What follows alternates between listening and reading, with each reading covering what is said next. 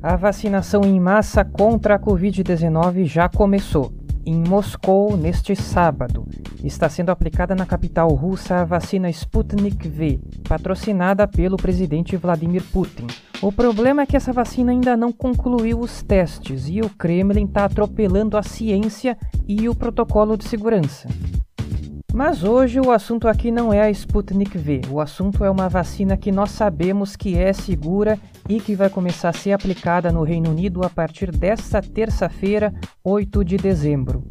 Olá, eu sou Rossano Vilagrandias e o tema principal desta edição de A Volta ao Mundo em 10 Minutos é a vacina da Pfizer e da BioNTech, a primeira contra a Covid-19 a receber autorização clínica para ser aplicada em massa.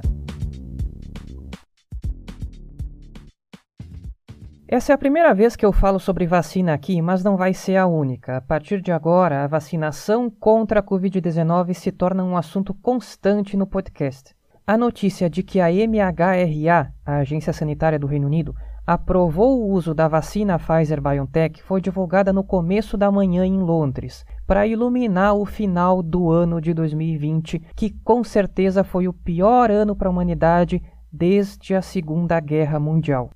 Essa novidade precisa ser muito celebrada. A vacina levou 10 meses para ser desenvolvida. Nunca antes isso tinha sido feito tão rápido. Uma vacina demora em média uns 10 anos para ser finalizada. A vacina Pfizer-BioNTech não deve ser comemorada apenas pelo marco científico de desenvolver uma vacina efetiva em só 10 meses ou pela esperança que ela gera em levar a humanidade de volta à vida normal depois desse período terrível mas também porque essa vacina é baseada em uma tecnologia inédita. É a primeira vacina a usar a técnica do RNA mensageiro. Como é que funciona essa tecnologia? A vacina contém uma cópia de uma parte do RNA, o código genético do vírus. O RNA é para o vírus mais ou menos a mesma coisa que o DNA é para os seres humanos. Essa cópia do RNA do vírus é introduzida no corpo pela vacina dentro de uma bolha de gordura. Ao ser introduzida no corpo, essa cópia do RNA do vírus orienta as células a produzirem proteínas que têm o mesmo formato do coronavírus. E a partir daí se dá o processo de imunização normal. Essas proteínas funcionam como um molde para que o corpo crie anticorpos contra o coronavírus. Assim, o sistema imunológico vai passar a contar com anticorpos com o formato certo para encaixar no vírus da Covid-19. Por isso, quando a pessoa for infectada pela Covid-19, o corpo vai ter anticorpos capazes de neutralizar o vírus antes que ele se multiplique dentro do corpo. A vacina Pfizer-BioNTech tem eficácia de 95%, Significa que de cada 100 pessoas que recebem a vacina, 95 se previnem de pegar a doença. Esse número é calculado na fase 3 de testes, em que uma parte dos voluntários recebe a vacina e a outra parte recebe um placebo. Se a quantidade de voluntários que pegam a doença for maior no grupo dos que receberam o placebo, significa que a vacina é eficaz. Nos testes da vacina Pfizer-BioNTech, 95% dos voluntários que pegaram a doença estavam no grupo do placebo e 5% estavam no grupo que recebeu a vacina. Por isso que a eficácia é de 95%. Essa eficácia não muda significativamente de uma faixa etária para outra. Para pessoas acima de 65 anos, a eficácia foi de 94%. Também não houve variação entre pessoas de diferentes etnias ou com comorbidades. A terceira fase de testes da vacina Pfizer-BioNTech envolveu 42 mil voluntários nos Estados Unidos e na Alemanha. Mas para ser efetiva, essa vacina precisa ser aplicada em duas doses. No Reino Unido, cada pessoa vai receber uma dose e 21 dias depois a segunda dose. A vacina é aplicada no antebraço. Ainda não dá para saber quanto tempo dura a imunização depois que a pessoa recebe a vacina.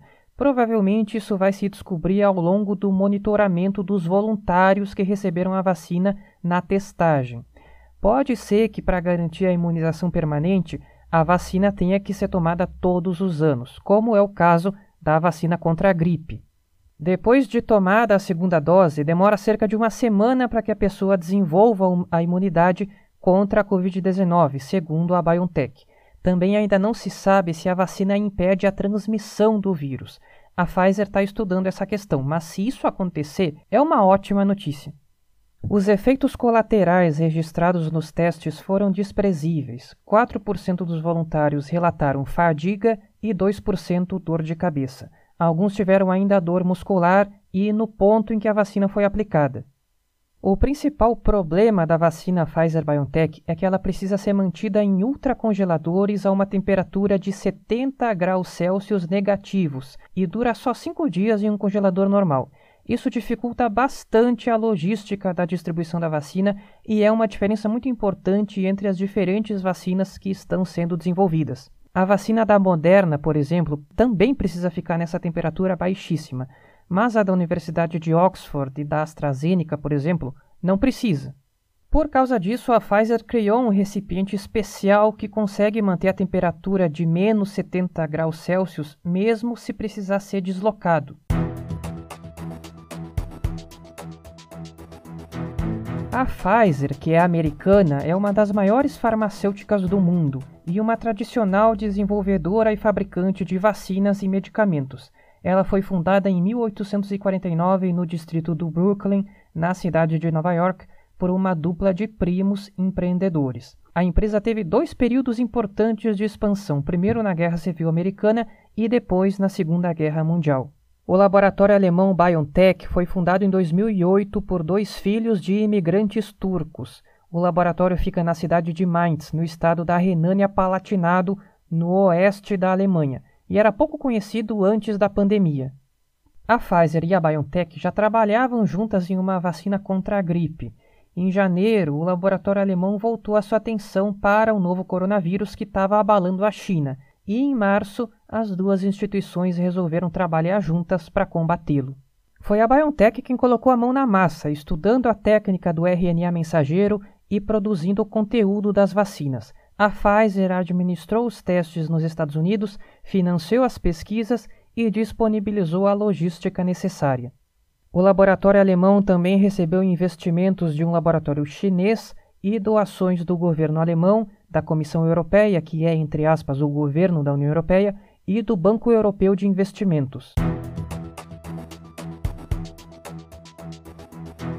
O Reino Unido encomendou 40 milhões de doses da vacina Pfizer-BioNTech, o suficiente para vacinar 20 milhões de pessoas de um total de 67 milhões que vivem no país. A maior parte dessas doses vai chegar depois do ano novo. As vacinas que vão para o Reino Unido estão sendo produzidas na fábrica da Pfizer no norte da Bélgica. A primeira leva de doses já chegou em território britânico, se estima que sejam 800 mil. A vacina no Reino Unido vai ser gratuita e não vai ser obrigatória. O país conta com o NHS, o Sistema Estatal de Saúde, que facilita bastante a distribuição da vacina porque está espalhado por todas as cidades britânicas. De acordo com o cronograma do NHS, os primeiros a se vacinarem vão ser os idosos que vivem em casas de repouso e os funcionários desses lugares. Em segundo lugar na lista de prioridade estão todas as pessoas com idade a partir de 80 anos, o que inclui a rainha Elizabeth II e o príncipe Philip, e os funcionários da saúde que se expõem diretamente ao vírus. Porém, como a vacina vai ser distribuída o mais rápido possível e ela possui limitações logísticas, ela vai estar disponível primeiro em 50 hospitais ao longo da Inglaterra e outros no resto do Reino Unido. Consultórios de médicos de família também foram orientados a vacinar a partir dessa semana. A partir do dia 14, as vacinas vão ser administradas também em centros de vacinação, como ginásios. Por isso, muitas vezes, os funcionários da saúde vão ser vacinados antes de que as vacinas cheguem às casas de repouso. O governo ainda estuda como distribuir a vacina nesses lugares. Depois, mais adiante, vem as pessoas com idade a partir de 75 anos e assim por diante, cada vez com pessoas mais jovens ou com determinados problemas de saúde. A expectativa é que até abril todos os grupos mais vulneráveis tenham sido vacinados. O governo britânico estima que um milhão de doses podem ser administradas por semana em todo o Reino Unido. Mulheres grávidas e pessoas com menos de 16 anos não vão ser vacinadas nesse momento porque esses grupos não foram testados. No pronunciamento do governo depois da notícia da aprovação da vacina, o primeiro-ministro Boris Johnson alertou contra o otimismo exagerado e destacou os enormes desafios logísticos da vacinação. Conforme mais pessoas forem recebendo a vacina, o Reino Unido e os outros países que devem começar a vacinar nas próximas semanas vão ter que ir calculando o quanto ir relaxando as medidas de distanciamento social conforme a quantidade de pessoas que já foram imunizadas. Vai ser uma coreografia delicada, mas necessária, e o Boris Johnson estava certo em alertar sobre otimismo demais. Depois que os grupos de risco já tiverem sido vacinados, a vida já vai poder voltar a um patamar muito próximo do normal. A partir de agora é preciso ficar de olho na vacinação no Reino Unido e em como as coisas vão, vão, se desenrolar em torno dela, tanto no sentido clínico quanto no sentido social, político e econômico, porque existem detalhes sobre a vacina que ainda precisam ser descobertos, que eu já citei aqui, e porque os outros governos precisam aprender com os erros e os acertos dos britânicos na distribuição da vacina e na reabertura da economia. A grande figura política que deixou o mundo nesta semana já ocupou um dos cargos mais importantes da política mundial, mas isso faz tanto tempo que é natural que poucas pessoas lembrem do nome dessa pessoa. O ex-presidente da França, Valéry Giscard d'Estaing, morreu na última quarta-feira aos 94 anos devido a complicações geradas pela Covid-19. Ele estava internado em uma unidade de cardiologia. O Giscard deixou o cargo de presidente em 1981, há 39 anos atrás. Os principais legados que ele deixou foram a modernização social e tecnológica da França e um grande serviço em prol da integração europeia. O europeísmo do Giscard fica simbolizado até pelo nascimento dele, que veio ao mundo não na França, mas na Alemanha, em 1926. Ele nasceu na região alemã da Renânia, que depois da Primeira Guerra Mundial estava ocupada por tropas francesas, uma das determinações do Tratado de Versalhes. Foi justamente a exploração do carvão na fronteira entre França e Alemanha que deu início à integração europeia. Foi isso que encerrou a rivalidade de quase um século entre os dois países e uniu eles como os dois pilares daquele projeto inovador que hoje se chama União Europeia. Durante a Segunda Guerra Mundial, o jovem Valéry Giscard d'Estaing lutou pelos aliados contra o nazismo, apesar do seu pai apoiar o governo de Vichy, o regime implantado na França que era um fantoche do ditador Adolf Hitler. Depois da guerra, o Giscard estudou nas instituições da elite francesa. Aos 30 anos foi eleito deputado e antes dos 40 foi escolhido como ministro das Finanças no governo do general Charles de Gaulle. O presidente Georges Pompidou morreu em 1974 e foram convocadas eleições presidenciais antecipadas. O Giscard venceu o François Mitterrand e se tornou presidente aos 48 anos de idade, um dos mais jovens da história da França. Como presidente, o Giscard tentou se desfazer da pompa quase imperial que esse cargo tem na França. Ele se exibiu tocando acordeon e apareceu para jantar com famílias de cidadãos comuns. Mas isso não impediu que o Giscard entrasse para a história como um presidente arrogante, elitista e distante da população comum. Entre as maiores polêmicas do seu mandato esteve a amizade com o ditador Jean Bedel Bokassa, da República Centro-Africana, que chegou a se coroar imperador do país, um dos mais pobres do mundo. O Giscard ganhou diamantes de presente do Bokassa. Em 1971, disputando a reeleição, o Giscard perdeu para o Mitterrand. Nas décadas seguintes, tentou se manter relevante na política, embora não fosse popular na França. Coube a ele chefiar o processo de criação de uma Constituição para a União Europeia. Para entrar em vigor, o documento precisava ser aprovado em referendo por todos os países do bloco e foi rejeitado, olha só, pela própria França. Essa foi a morte política do Giscard d'Estaing.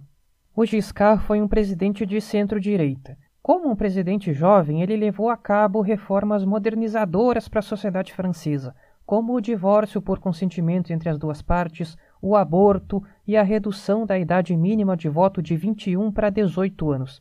Também foi responsável por introduzir o trem de alta velocidade e promover as usinas de energia nuclear. O Giscard cultivou uma relação muito próxima com o então primeiro-ministro alemão Helmut Schmidt para incentivar o projeto europeu. Ele foi um dos responsáveis, por exemplo, por propor a criação de uma moeda única para o bloco europeu. Antes de encerrar, vamos às novidades dos últimos dias da transição presidencial americana. Documentos revelados pelo Departamento de Justiça revelam que promotores do órgão estão investigando possíveis pagamentos de suborno em troca do perdão presidencial, um instrumento que tem o poder de impedir que o perdoado cumpra a pena por qualquer crime federal pelo qual tenha sido condenado ou ainda esteja sendo investigado. Metade do conteúdo dos documentos está apagada e por isso não se tem como saber quais pessoas estão envolvidas no processo. Sobre esse assunto, o presidente Donald Trump postou no Twitter a seguinte frase, aspas, Investigação sobre perdão é fake news, A imprensa americana também tem divulgado bastidores sobre discussões na Casa Branca sobre possíveis perdões do Trump aos três filhos mais velhos e ao seu advogado pessoal Rudy Giuliani.